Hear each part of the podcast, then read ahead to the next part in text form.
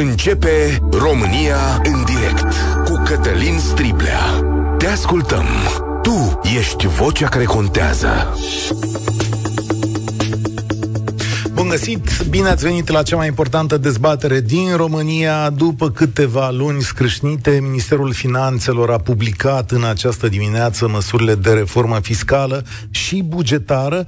Spuneți-le pe românește măsuri de mărire a taxelor, căci în general despre asta este vorba. O să enumăr pe cele mai importante și vă rog să ne spuneți cum vă afectează și dacă e o măsură bună sau proastă.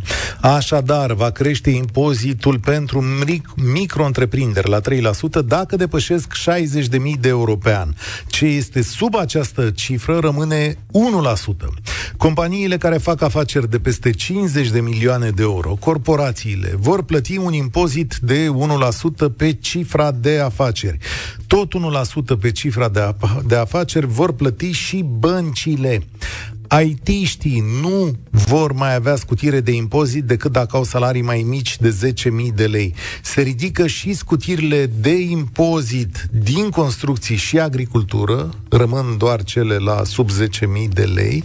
De asemenea, se va plăti CASS pentru aceste ramuri. Crește de la 5 la 9% TVA pentru locuințe sociale, alimente de înaltă valoare calitativă, panouri fotovoltaice, panouri solare termice, pompe de căldură și alte sisteme de încălzire. TVA se face 19% pentru berea fără alcool și alimente cu zahăr adăugat. Aici o să avem și o taxă.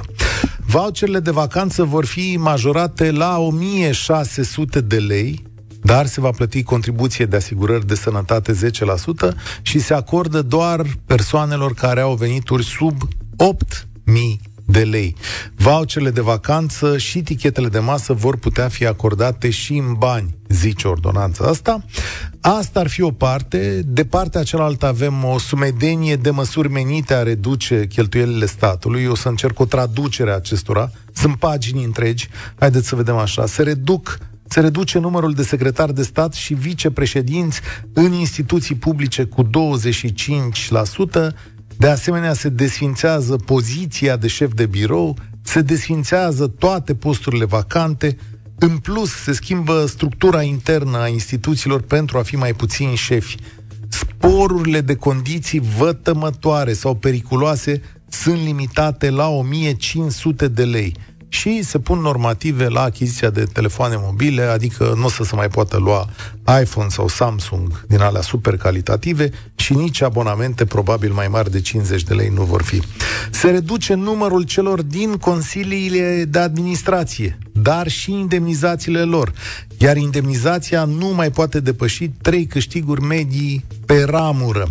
În aceste companii, salariile plus sporurile nu pot depăși 80% din salariul directorilor, iar instituții precum ANRE, ANCOM și ASF, care fac un profit din plata taxelor către ele, vor plăti un impozit de 80%. 80% din, impo- din profitul lor va fi luat de către stat. Vor avea aceste măsuri impact, stau astăzi să mă întreb, pentru că noi trăim de fapt o criză bugetară și uh, ea trebuie rezolvată. Deficit de 43 de miliarde de lei, nouă ne iau niște bani și la bugetari, aici o să ne lămurim și o să tragem concluziile pe parcurs. E destul? 0372069599 Ce credeți despre măsuri? Cum vă afectează? Sunt bune sau sunt proaste? Și ce așteptați, în schimb, de la guvernanții României, dacă tot vă măresc taxele. 0372069599. Această emisiune este și pe YouTube și pe Facebook, iar la Europa FM vorbește întâi Mihai. Salutare! Salutare, Cătălin! Salutare tuturor și ascultătorilor! Uh, încercam acum să-mi imaginez așa, să fac așa un exercițiu în care să îmi dau seama cum s-au purtat discuțiile astea cu ușile închise, apropo de posturile astea de secretar de stat, de și tot ce înseamnă niște posturi călduțe în care, în general, uh, uh, sunt date cumva politic uh, și în care fiecare partid își negociază, într-un fel, uh, oamenii pe care să-și pună, unde să-și pună, pe la ce ministere. Și încercam așa să fac cu acest exercițiu și să-mi imaginez niște discuții din astea penibile. Știi, uite, trebuie să facem un mic sacrificiu, să arătăm și noi poporului că uh, că, că suntem dispuși, că suntem flexibili să ne sacrificăm pentru binele uh, comun. Adică, adică te-ai fi așteptat ca... Așa? Încerc, și încerc să-mi imaginez oamenii ăștia care, să zicem așa, sunt pierzători din aparatul de stat, așa, pe unde se vor duce. Adică, că e clar se vor duce și ei undeva, nu să rămână... La, la un moment dat, domnul Grindeanu la un moment dat, domnul Grindeanu avea 8 secretari de stat, deci dacă îi mai are 8, că nu știu câți mai are acum, doi dintre ei vor trebui să plece la oaltă cu mulți oameni de acolo. Uh, atenție, uh, sunt atât de multe măsuri în privința bugetarilor că ne-ar trebui două emisiuni doar ca să le citesc eu. Deci sunt pagini întregi de lucruri care, sigur că doar ei le stăpânesc, trebuie să spunem chestiunea asta, dar atenție, care sunt de genul ăsta, adică, băi, mai pleacă doi secretari de stat de acolo, mai pleacă doi consilieri de acolo, se desfințează posturile vacante, se reorganizează niște instituții astfel încât, a, atenție, dispar șefii de birouri. Deci dispar șefii de birouri și re- instituțiile de stat se reorganizează cumva astfel încât structurile să fie mai greu de făcut și ordonatori de credite, să mai spun și asta, dacă n-ai 50 de angajați ca instituție, bugetară, deci dacă n-ai 50 de angajați ca instituție bugetară, dispari sau te comasezi. Da, deci cumva uh, măsurile astea în teorie sunt făcute ca să dea foarte bine în uh, ochii noștri și în fața alegătorilor. Mai ales că dacă ne gândim, ok, dincolo de această inițiativă sau de, nu știu, Comisia Europeană care ne-a cerut să facem aceste, să luăm aceste măsuri, cumva acest tablou de economisire vine ca o mânușă, având în vedere că urmează alegeri parlamentare, prezidențiale și așa mai departe. Dar nu ai încredere. Eu simt că, ai, că nu, nu ai încredere. Da, deci... nu am. Adică nu pot să spun, când vine vorba de statul român, nu am încredere pentru că noi nu avem un exercițiu în care statul să fi funcționat, să fi făcut dovada uh, către populație prin oamenii pe care i-am ales și de care suntem reprezentați, nu a făcut niciodată acest exercițiu de a ne câștiga încrederea cu adevărat și pe bune. Adică într-un sens în care România, nu știu, să arate mai bine, să funcționeze mai bine, să facem economie pe bune. Nu știu, de exemplu, uh, în, în momentul în care, ok, s-au, s-au decis aceste măsuri, dacă au participat uh, niște oameni uh, competenți uh, din punct de vedere economic, uh, au să creioneze o strategie, adică statul român să facă un parteneriat cu diferite instituții, companii private de consultanță fiscală, financiară, să zici, băi, uite, trebuie, trebuie să facem asta. Hai să vedem cum o facem cel mai bine uh, uh, încât să maximizăm acest, a, a, Domnul... acest mecanism de economisire, practic. Domnul Boloș are invitația noastră de masă, pe masă poate explică chestiunea asta. Acum, de ce nu are lumea încredere? Să-i spunem domnului Ciolacu, pentru că niciuna dintre măsurile astea nu vorbește despre concedieri, reformă și reașezarea statului român. Aici e un hățiș de norme în care nu cred eu că prin uh, desfințarea posturilor vacante, de exemplu, voi o să mai reduceți din deficitul de 43 de miliarde. Da, o să încasați niște bani, în special de la corporații. Asta se va vedea acolo pentru că, na, le-ați pus 1% pe cifra de afaceri și o să luați și de la micro-întreprinderi, că acolo multora dintre ele practic le triplați impozitele. Dar, uh, nu știu, de exemplu, dacă sporul ăla tăiat la bugetar până la 1500 de lei ajută cumva, sincer, uh, cred că e o picătură într-un ocean. Ioan, salutare! Cu ce gând vii legat de multele astea măsuri? O zi bună. Așa cum spuneam redacției că uh, am o poziție la nivelul conducerii unei confederații patronale naționale dacă se mai îndoia cineva că mediul de afaceri nu este de cinstea cuvenită de către guvernele României, îi spun că nu este așa. Din nou, pentru a câtea oară oare, uh, mediul de afaceri uh, este chemat sau nu este chemat. Îi se propune sau nu îi se propune, ci îi se imput, îi impune din nou restricții și tăieri uh, în ceea ce privește în ceea ce privește uh, impozitarea, în ceea ce privește uh, dările la stat și din nou mediul de afaceri trebuie să susțină găuri pe care uh, mai mult sau mai puțin uh, uh, conștient colegii noștri din guvern, din guvernele României le fac. Ce te deranjează?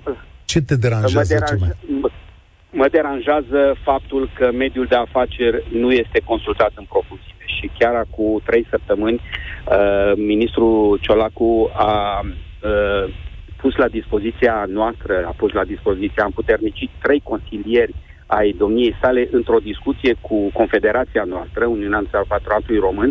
Am avut o discuție de două ore și ceva și ne-am dat seama că dacă vrei cu adevărat să ai consiliere a mediului de afaceri, aceste întâlniri nu trebuie să fie de două sau trei ore și mai ales ceea ce am propus noi trebuie făcute în corpore cu cele patru sau cinci confederații naționale patronale și Camera de Comerț făcute într-o zi sau două. Pentru că cu siguranță există la fel de mulți specialiști în cadrul mediului de afaceri cum există în guvern și cu siguranță dacă această consultare s-ar face așa cum trebuie, cu siguranță că multe din măsurile pe care okay. guvernele le au Dar care e măsura care mediul de afaceri. Care e măsura care vă afectează pe voi cel mai tare? Păi acum cel mai, cele mai afectate vor fi companiile mici și mijlocii, de asemenea companiile din construcții, doar ce uh, s-a dat uh, și au fost luate niște măsuri prin care au crescut salariile la uh, cei care lucrează în construcții, pentru că știm că există un deficit de cel puțin 200.000 de oameni uh, care ar trebui să muncească pe șantierele României, șantierele de construcții și iată că din nou uh, uh, această, această zonă a economiei românești, construcțiile, va fi afectată. Să le explicăm asemenea, oamenilor, să le explicăm oamenilor așa, că în 2017-2018 Guvernul de atunci a dat niște scutiri de impozite la oamenii din construcții ca muncitorii să rămână în țară și să nu mai fie plătiți la negru. A fost o mărire de salarii oficială. Acum ea dispare, sigur. Așa este. S-a luat un anumit avânt. Companiile de construcții și-au făcut niște planuri și iată că din nou trebuie să reconsidere aproape în întregime modul în care își vor, își vor gestiona, să spunem, afacerea în construcții și iarăși va de, apărea un recul. Acest recul din nou va însemna uh, pentru zona de construcție a României o stagnare. De ce? Mai ales că acum în România există atâtea șantiere deschise, pornind de la infrastructura rutieră, mergând către zona de construcții spitale și așa mai departe. Din nou, înseamnă că vom avea o, o stopare, o încetinire, o lentoare a modului în care se vor derula aceste aceste Ai construcții. idee procentual pe un salariu de construcții cam cât de mare e încărcătura care vine acum? 40%, 50%. 40-50%, asta e o sumă foarte da. mare. Da, pentru că da, vine CSS-ul. Ceva. Da. Dar sigur că da. Și vă mai spun ceva, materialele s-au scumpit extraordinar de mult, companiile trebuie să țină cont de acest lucru și ca să poată acoperi și costurile materialelor, să poată acoperi și salariile. Vă dați seama ce impact extraordinar. De aceea, domnul Sliba, ar trebui să uh, discutăm și dacă veți avea cândva o, o, o timp, puțin mai pe larg despre ceea ce înseamnă cu adevărat uh, o mișcare patronală, pentru că suntem atinși, da? Avem vreo, vreo posibilitate, așa cum am sindicat, să, să ne opunem în mod categoric. La noi este mai, uh, mai puțină. Uh, doar, mai puțin prin luare, doar prin luare de poziție, vă mulțumesc. Și prin întâlnire pe care le aveți la guvern. Uh, altfel, nu știu ce mecanisme sunt la îndemână. Dar acum, sincer, cred că ani buni, mișcările patronale s-au descurcat bine mai puțin în circunstanțele, din punctul meu de vedere, ale codului muncii, care e un cod al muncii care nu avantajează deloc patronii.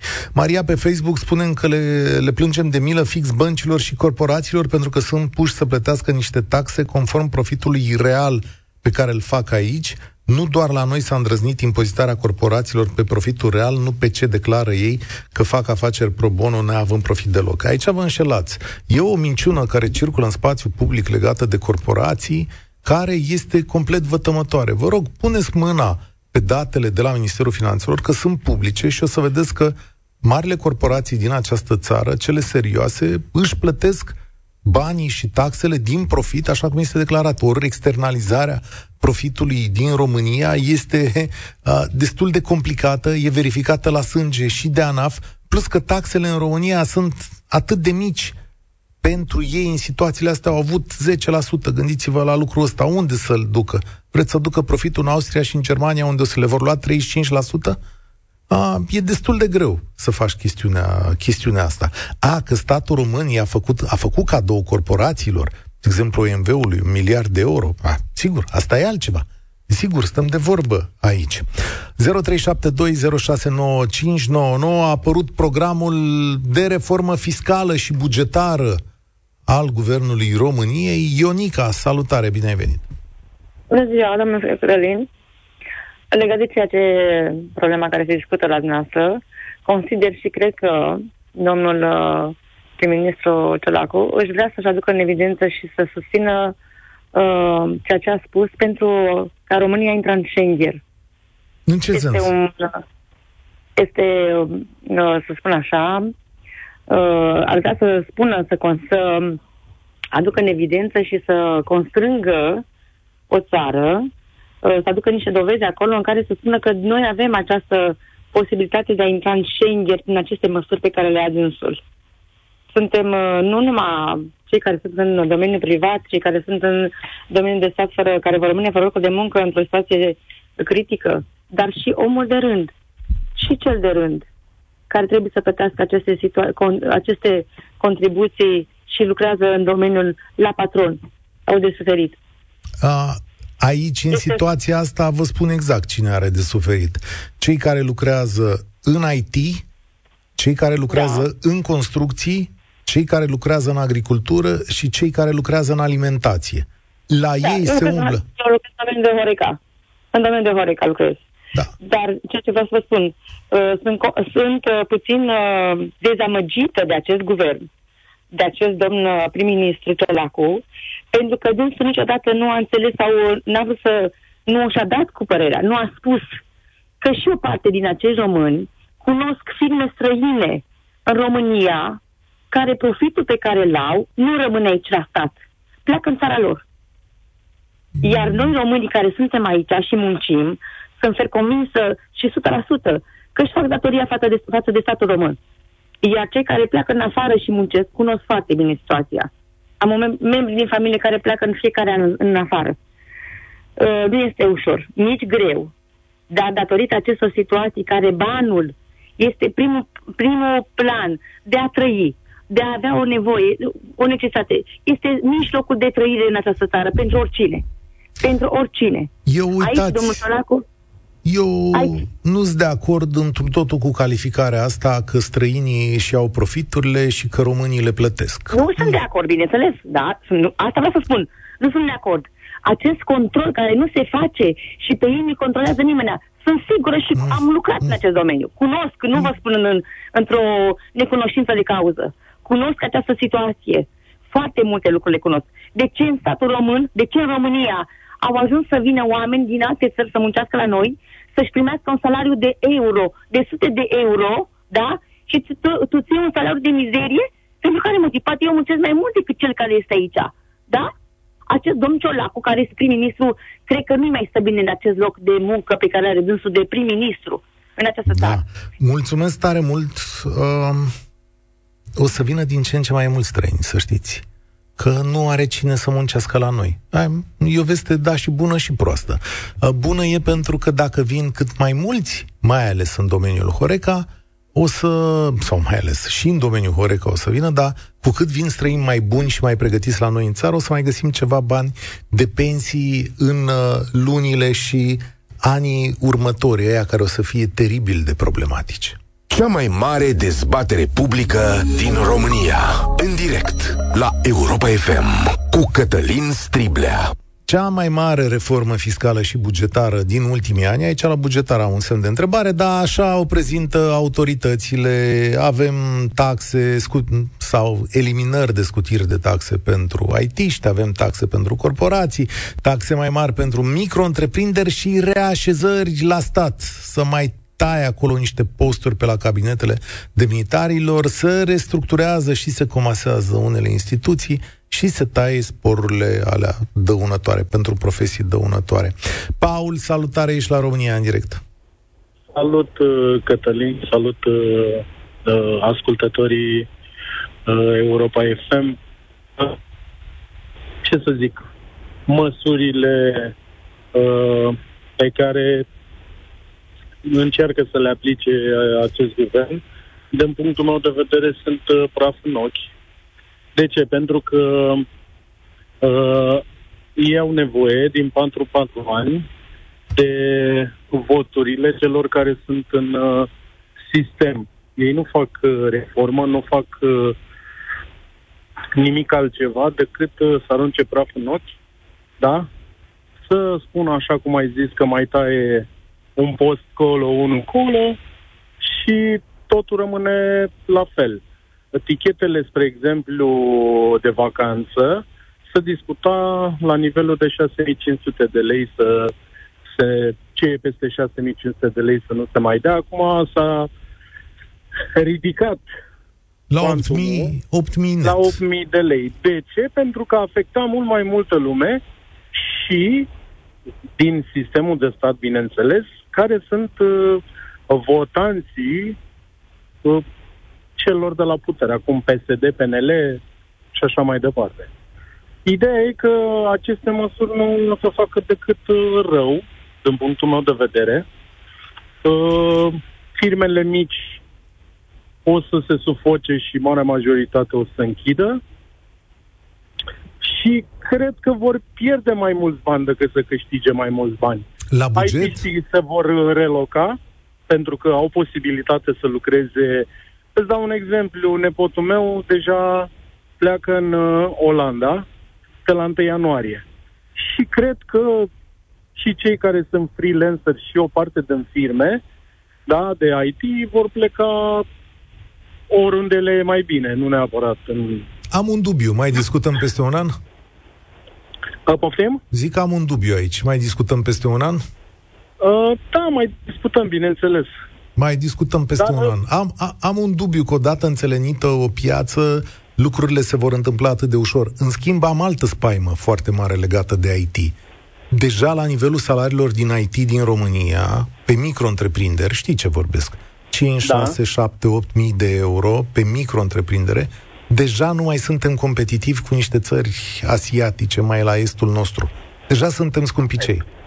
Aici. Corect. Uh, eu aș cere mai curând guvernului României și companiilor de IT să vină aici să aducă valoare adăugată, să facă niște produse super spectaculoase în România, exact. cu niște specialiști mega buni pe care țara asta să-i pregătească cumva. Cred că asta e de fapt o soluție mai coerentă pentru viitor.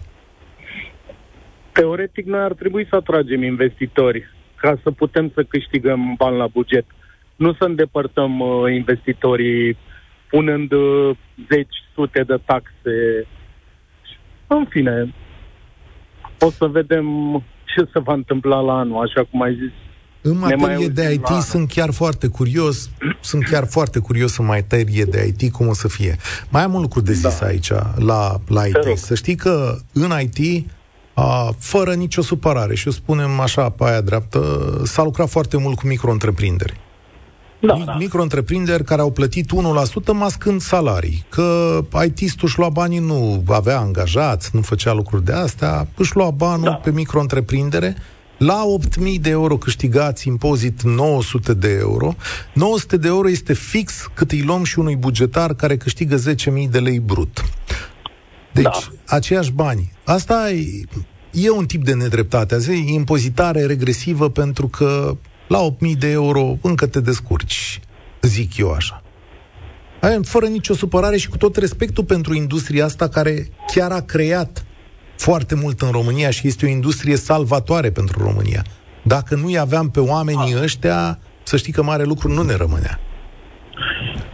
Diferența o face faptul că uh, partea privată, inclusiv cei din IT, produc, iar cei de la stat uh, consumă.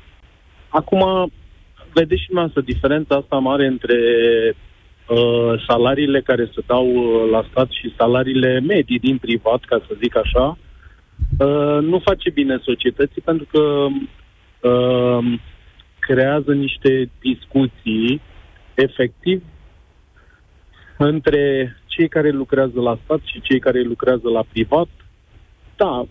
Sunt de acord cu tine. Și aici, și aici la fel, de vină sunt uh, cei care ne conduc. Problema e că, și aici închid, uh, sincer, eu nu mai știu cu cine să votez. Uh, eu sunt da. penelist, PNL-ul e cu PSD-ul, nu știu ce să fac. Ai văzut ce... Ai văzut ce, ce, ce grijă avea pe PNL-ul să-i salveze de la plată pe aia care aveau case mai mari de 500.000 de euro. Asta, da, da, da, da, am văzut, da. E da. genial. genial. Ok, politica PSD-ului e una socială, politica PNL-ului da. e cea pentru antreprenori, ok, să înțelegem treaba asta, dar noi cu cine votăm, ca să zic așa? Bună întrebare. Nu știu, o păstrez aici. O să facem, facem emisiuni, să știi, o să avem, colegii mă tot îndeamnă, mulțumesc, Paul, colegii mă tot îndeamnă, zice, fă și tu o emisiune despre BD ăștia la munte și la mare, blocul democratic. O să facem. Leonard, salutare, bine ai venit la România în direct. Bună ziua! Salut! Te ascult, să știi, uh, te aud. Sunt ex- sunt expert în resurse umane și cu ocazia doctoratului fac parte dintr-un grup de cercetători care fix asta cercetează, migrația forței de muncă, iar noi în România, după aceste măsuri, noi le-am calculat înainte un pic, ne așteptăm la o hemoragie de talente, de oameni care vor pleca din România, fizic sau nu, um, către alte țări, către alte țări unde Uh, le permite o altă carieră, parcurs profesional, taxare fiscală și așa mai departe. În ce domenii? Riscul foarte... Uh, domeniile, în primul rând, lucrez în România cu câteva companii producătoare în industria alimentară. Vorbesc de Galați uleiuri, vorbesc de Râmnicu Vâlcea mezeluri. Aceste companii se chinuiau înainte, deci se zbăteau înainte uh, de această ordonanță. Imaginați-vă ce presiune este pe bugetul lor, pe planificarea lor, această ordonanță care vine acum. Odată. Apoi vorbim de construcții. Iarăși, companiile se zbăteau să-și mențină salariații și știm de ce a fost și dată acea ordonanță în 2017-2018. Iată că se iau aceste drepturi. Și cumva cea mai valoroasă mm, resursă pe care o are o companie este resursa umană, care să, va pleca. Să spunem așa că pui această taxare pe construcții într-un moment în care România are de luat bani din PNRR, unde trebuie să angajeze constructori pe care deja nu i are. Ori înseamnă că disperarea este atât de mare sau că, sau că guvernul nu ia în calcul că va lua toți banii de la PNRR. Unul dintre motivele... Te rog supărarea mea este faptul că noi, experții în resurse umane, nu suntem la masa acestor dezbateri să putem pune și riscurile, pentru că eu sunt practician, lucrez în resurse umane de 20 de ani și lucrez zi de zi, fac recrutare, fac uh, lucruri care țin de resurse umane, retenție de personal, ne chinuim strategii, uh, companiile investesc foarte mult în absolut tot felul de programe încât să-și rețină oamenii. Ei bine, vine o astfel de ordonanță, toată munca lor se duce pe apa sâmbetei, oamenii, bineînțeles că se uită și pleacă. Ce nu înțeleg este cum se iau aceste decizii de către persoane care nu au călcat niciodată, nu au văzut niciodată un studiu de impact, un studiu de fezabilitate, care se fac și în România. Eu, așa cum spuneam, fac parte dintr-un grup de cercetători din Europa și da, ne uităm. Dar și în România sunt foarte bune cercetările pe care le avem și, din păcate, companiile vor suferi, iar companiile nu sunt ceva în aer, să știți. Companiile sunt formate din oameni. Din Hai noi, dăm... din cei care vorbim și noi cei care plătim taxe. Hai să dăm un exemplu. Elena ne scrie pe WhatsApp, lucrez într-o companie care activează în construcții. Aceste măsuri fiscale anunțate ne afectează într-o mare, foarte mare măsură, deoarece guvernul ne forțează mâna să majorăm salariile astfel încât să achităm salariul net pe care l-am negociat.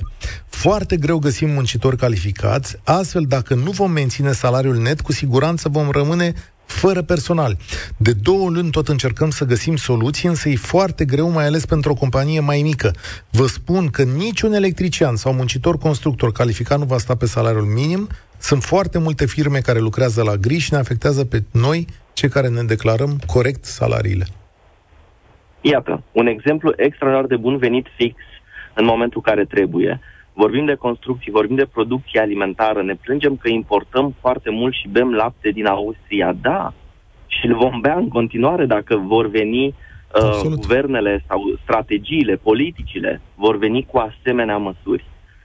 Este noaptea minții în ceea ce înseamnă capital uman, în momentul în care țara urlă, plânge, orice angajator se plânge că nu are oameni, nu vorbim numai cei de unde nu sunt, sunt reduceri de taxe, vorbim de absolut orice angajator. Am auzit o antevorbitoare care spuneau de ce vin străinii să muncească. Fix, pentru că ai noștri pleacă. Și nu ne mai pleacă căpșunarii. Atenție! Ne pleacă specialiștii, ne pleacă medici în continuare, ne pleacă IT-ști, ne pleacă specialiști în absolut orice domeniu. În plus, România a atras în România companii foarte mari pentru share service center-uri, acele call center sau sub același acoperiș au pus toate operațiunile fix pentru taxare. Vor rămâne aici, pentru că în țările lor de, um, de origini taxările sunt chiar mai mari, dar nu despre asta este vorba, este vorba despre abilitățile pe care le găsesc aici. Uitați-vă la noi, vorbim limbi străine, exact, vorbim limbi străine, uh, suntem executanți buni, învățăm repede, deci categoric pentru țările străine, pentru companiile multinaționale suntem foarte buni pe ceea ce facem și de aceea în București avem și știm, inclusiv în clădirea Europa FM, sunt acele share service center-uri de care vorbim și știm. Mulțumesc Dar... tare mult pentru, pentru analiza ta. Uh, mulțumesc pentru cuvintele pe care le-ai spus. Ne scrie Alex, lucrează în IT în Iași. IT-ul a ridicat orașul, a fost principalul motor al economiei locale. Noile măsuri vor scoate industria din zona de competitivitate. Mulți dintre noi ne vom deschide filme în alte țări. La momentul actual plătesc taxe din brut de peste 10.000 de lei pe lună. Dacă plec, nu vom mai da niciun leu, ca mine vor face mulți. Dar, uite aici e interesant să înscrii în ce țară ați găsit, pentru că voi sunteți pe micro în momentul ăsta și probabil că o să intrați la 3%, Ați găsit țări în care reușiți să aveți o impozitare mai scăzută de 3% pe cifra de afaceri?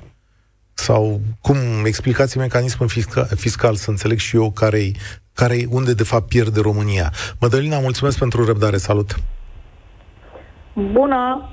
Am ascultat cu atenție antevorbitorul meu, specialist în resurse umane. Eu sunt manager unei companii de producție. Mă situez în cealaltă parte a baricadei, în zona frustraților, ca să zic așa, care, uh, de asemenea, uh, compania care de asemenea are nevoie de oameni, are nevoie de specialiști. În zona în care activăm noi, uh, suntem înconjurați de companii care produc materiale de construcții sau care sunt din industria alimentară. Am rămas singurii care producem automotiv și la orice în orice situație în care doresc să recrutez un contabil, un manager, un inginer, eu trebuie să dau cam cu 30% mai mult salariului ca să fiu competitivă. Vorbim de faptul că ne pleacă oamenii din agricultură, din construcții, s-au dat exemple, electricieni, uh, nu știu, specialiști, uh, conducători de tractoare și așa mai departe. Doar că nu ținem cont că aceste măsuri s-au aplicat și la managerii cu salarii de 8.000 de euro și la inginerii cu salarii mari și la persoanele cu, care lucrează în uh, birouri în condiții de lux. Uh, probabil în producție, cam acolo e procentul, 70% direct uh, produ- producători, uh, personal direct produ- producător și 30% indirecții sau personalul TESA. Uh, deci aici vorbim de o inechitate. Sunt de acord și uh, partea de, de industria IT, care cam de 10 ani cred că beneficiază de aceste scutiri, Uh, este un segment de activitate, urmat agricultura și construcțiile, uh, care beneficiază de vreo șase ani de aceste scutiri, dar ce facem noi restul? Deci uh, trebuie să vedem și partea cealaltă a companiilor în care, practic, uh, ridicăm tu, și noi această problemă de mult să timp. Intri, tu o să intri la 3%, cred, așa, bănuiesc, nu? Nu, nu, nu, nu. Noi suntem, uh, noi suntem o companie americană, producem Ah, ok. componente pentru a industria automotive, plătim Ok. toate taxele, deci eu la un salariu net înmulțim cu 1,7%, deci 47% diferența știu. între net și Asta la brut, da? salariu. Mă refeream la companie, da. Mă No, refeream deci la... la companie noi plătim 16%, Ah, ah, pe important profit. plătim toate taxele. Compania în care uh, eu lucrez și am fost din uh, m, am fost primul angajat al, al acestei companii americane, nici un bănuț nu a ridicat din România să ducă prin alte părți. Deci e o companie total cinstită, corectă, care investește în oameni. Problema care o avem este că suntem înconjurați de toate aceste firme cu facilități care mai de care în fiecare an ceva s-a ivit. Că n-a fost în IT, a început partea de construcție, apoi agricultura. Dar nu este în agricultură. Și companiile care produc, spre exemplu, produse congelate, uh, beneficiază de aceste Alimentație, da. taxe. Da, Alimentație. Dar nu beneficiază oamenii care ne pleacă din țară. Asta spuneam. Beneficiază și general managerul și toată lumea. Toată lumea. Și atunci eu, care lucrez în alt domeniu de activitate, care n-am caenul care să mă avantajeze, eu... Nu intri la scutire. A, a Dar cui asta sunt? s-a cam Da, terminat. Eu, eu a Uh, cui mai sunt? Asta e problema. da. Și e frustrant și pentru noi, pentru ceilalți, De fapt- pentru că și eu caut și mecanic și electrician și ai mei de ce să nu beneficieze? Bună întrebare. Asta a fost... Uh, mulțumesc tare mult. Uh, asta a fost politica României ca să uh, impulsioneze niște zone. Uh, se egalizează lucrurile din momentul ăsta. Ne scriu IT-știi. Ci că Estonia ar fi țara în care o să plece. Ok, bine ar fi să fie bine. De fapt, la ce mă gândesc eu acum este însă următorul lucru. Bine mă, vă dăm banii ăștia.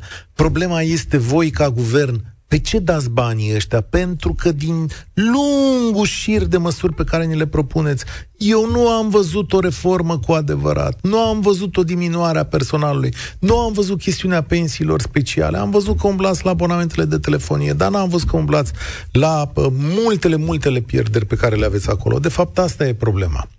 Mihaela, eu cred că ai la dispoziție un minut și jumătate. Bună.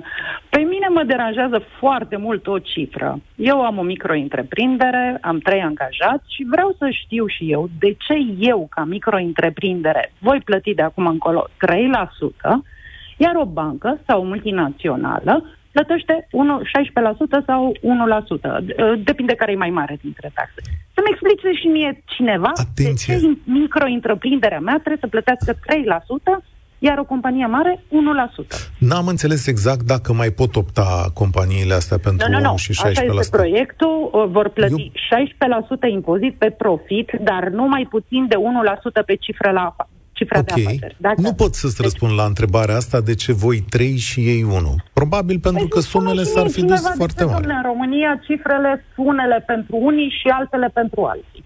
E o întrebare Eu la care nu pot plătesc răspunde. astea în lunar și de înnebunesc. Să-mi spune și mie cineva de ce eu sunt pedepsită și trebuie să dau 3%. Nu pot să-ți răspund la întrebarea asta. L-am invitat pe domnul Boloș. O să vină domnul Boloș, Îl poate o să aștept. vină. Sună din nou atunci, reținem întrebarea și și eu sunt curios care e politica fiscală a statului român. Știi că acum o săptămână întrebam așa, cine este partenerul real al guvernului României în toată chestiunea asta? Care e viziunea, de fapt? Pe cine încurajăm? Marile companii cu zeci de mii de angajați sau o companie ca ta? Care aduce prosperitate mai mare pentru România? Da, E- și eu am, am o cifră de afaceri mai mică, dar, domnule, am trei angajați care își mănâncă pâinea de la mine, pentru care plătesc taxe. Nu mă compar cu cifra lor de afaceri. Dar de ce eu trebuie să plătesc 3% proporțional la cifra mea de afaceri și ei trebuie să plătesc 1%? Bună întrebare. De ce unul care a cotizat foarte mult la sistemul de pensii are pensie de stat și altul care n-a cotizat are pensie specială? De Asta ce statul e- român este pentru unul mumă și pentru altul șumă? Eu Nu, aia nu. vreau să știu. Domnul Ciolacu, vă așteptăm și pe dumneavoastră aici. Mulțumim tare mult, sper că o să răspundă cineva la întrebările astea. Problema este a contractului social, stimați prieteni pe care guvernul nu îl respectă sau îl respectă doar deoparte. Astăzi ne-a zis, bă, vă luăm taxe mai mari, gata, avem nevoie de bani. Dar poate reduceți și de la voi că șirul ăla de măsuri, eu n-am văzut să vină cu o chestiune care să spună, pe prieteni, uite, noi facem economii de 4 miliarde de euro de la voi sau de un miliard de euro și luăm taxe în plus de un miliard de euro. Hai să ne povestească domnul Boloș într-o zi. Vă aștept aici. Asta a fost România în direct de astăzi. Revenim la subiectul ăsta de foarte multe ori în următoarele zile. Spor la treabă. Participă și tu, România în direct, de luni până vineri, de la ora 13 și 15.